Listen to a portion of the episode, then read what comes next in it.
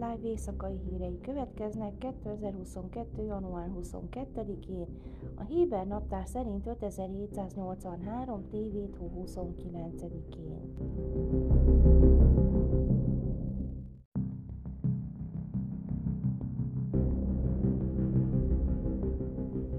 Benjamin Netanyahu miniszterelnök Likud pártjának tagjai reagáltak a hétvégi hírekre, miszerint Gáli Bárav Miara főügyész közel áll ahhoz, hogy felmentse Netanyahu-t a szolgálat alól.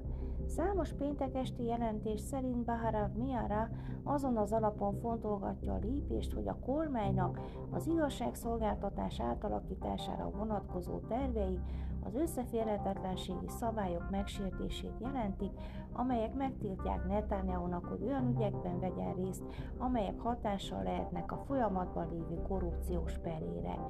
A Kán közszolgálati műsorszolgáltató arról számolt be, hogy Bárav Miara és tanácsadói alaposan tanulmányozzák Hanan Melzer legfelsőbb bírósági bíró 2021-es döntését, amely kimondta, hogy egyedül a főügyésznek van felhatalmazása ilyen lépésre.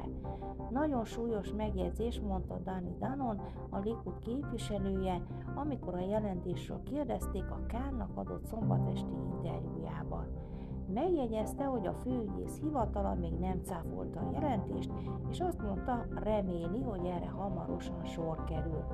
Ellenkező esetben szerinte ez egy fejhez szegezett fegyver és fenyegetés dob a levegőbe. Danon szerint, ha bár Miara munkatársai valóban szivárogtattak a médiának, akkor ez jelentős az én szememben ízléstelen és elfogadhatatlan fenyegetés, amelynek nincs helye. A likudos Boaz Bismuth Twitteren támadta Baharav Miarán, mondván összeférhetetlenség miatt magát mondatja le.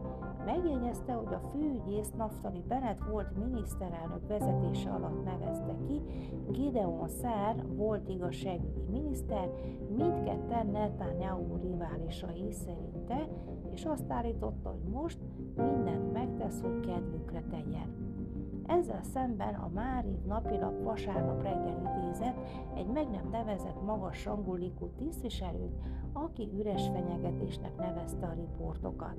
A tisztviselő szerint Netanyahu társai azt tanácsolták neki, hogy kerülje el az igazságszolgáltatás tervezett átalakításával kapcsolatos ügyekben a nyilvános fellépést vagy megjegyzést, nehogy bármilyen ürügyet adjon a főügyésznek arra, hogy azt állíthassa, megszegi az összeférhetetlenségre vonatkozó kötelezettségeit.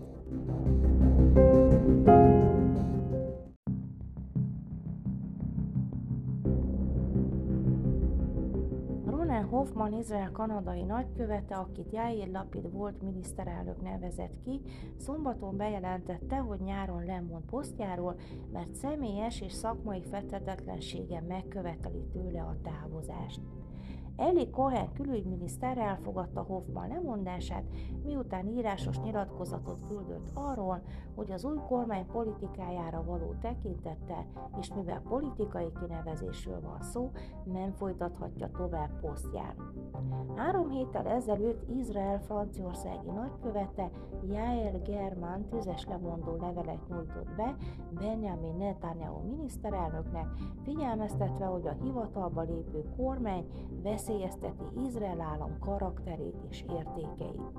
Germán kijelentette, hogy Netanyahu kormányában olyan pártok képviselői vannak, amelyeknek szélsőséges nézeteit kifejezésre jutatják a koalíciós iránymutatásokban, politikájukban és a véleményem szerint elfogadhatatlan jogszabály meghozatalával kapcsolatos nyilatkozataikban.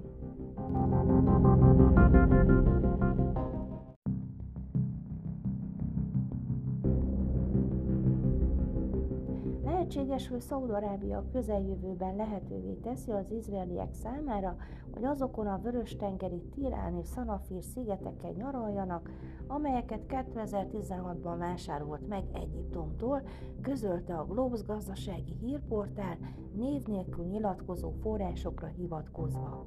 Szaudarábia egy híd építését tervezi, amely összeköti a szigeteket Egyiptommal, Mohamed bin Salman szaudi koronaherceg hosszú távú elképzeléseinek részeként, amely magában foglalja a hatalmas turisztikai vállalkozások kiterjesztését a Vörös-tenger partja mentén egészen az Ejláti öbölig, beleértve a Tirán és Szanafír szigetek szállodákkal és kaszinókkal forgalmas turisztikai célpontokká való átalakítását is. Az Egyiptom és Szaudarábia közötti tengeri határt meghatározó megállapodást 2016-ban írták alá. Izrael beleegyezett Irán és Szanafir visszaadásába Egyiptomnak a béke megállapodás részeként. Izrael a maga részéről azt követelte, hogy a szigetek tulajdonjogának átruházása ne sértse az Egyiptommal kötött béke megállapodást, amely kikötötte, hogy az Egyesült Államok vezetésével egy multinacionális haderő fog működni a szigeteken. Izrael attól is tartott, hogy az alkú az Ejláti öbölből való kiárat Szaudi ellenőrzéséhez vezetne, és biztosítani akarta, hogy a kereskedelmi útvonalakon zajló izraeli tengeri forgalom ne sérüljön.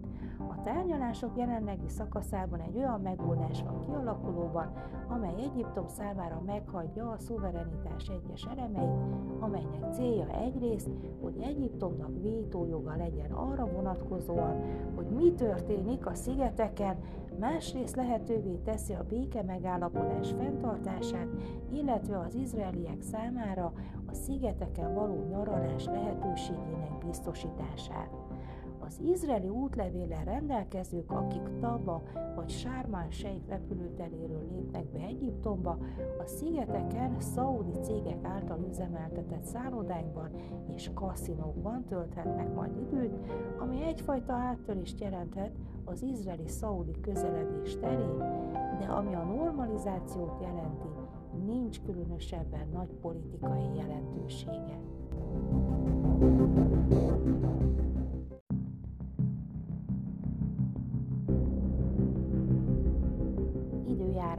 Hétfőn napos idő várható. Jeruzsálemben 17, Hajfán 19, Ejlátó 24, míg Ásdodban 20 és Tel Avivban 21 fokra lehet számítani.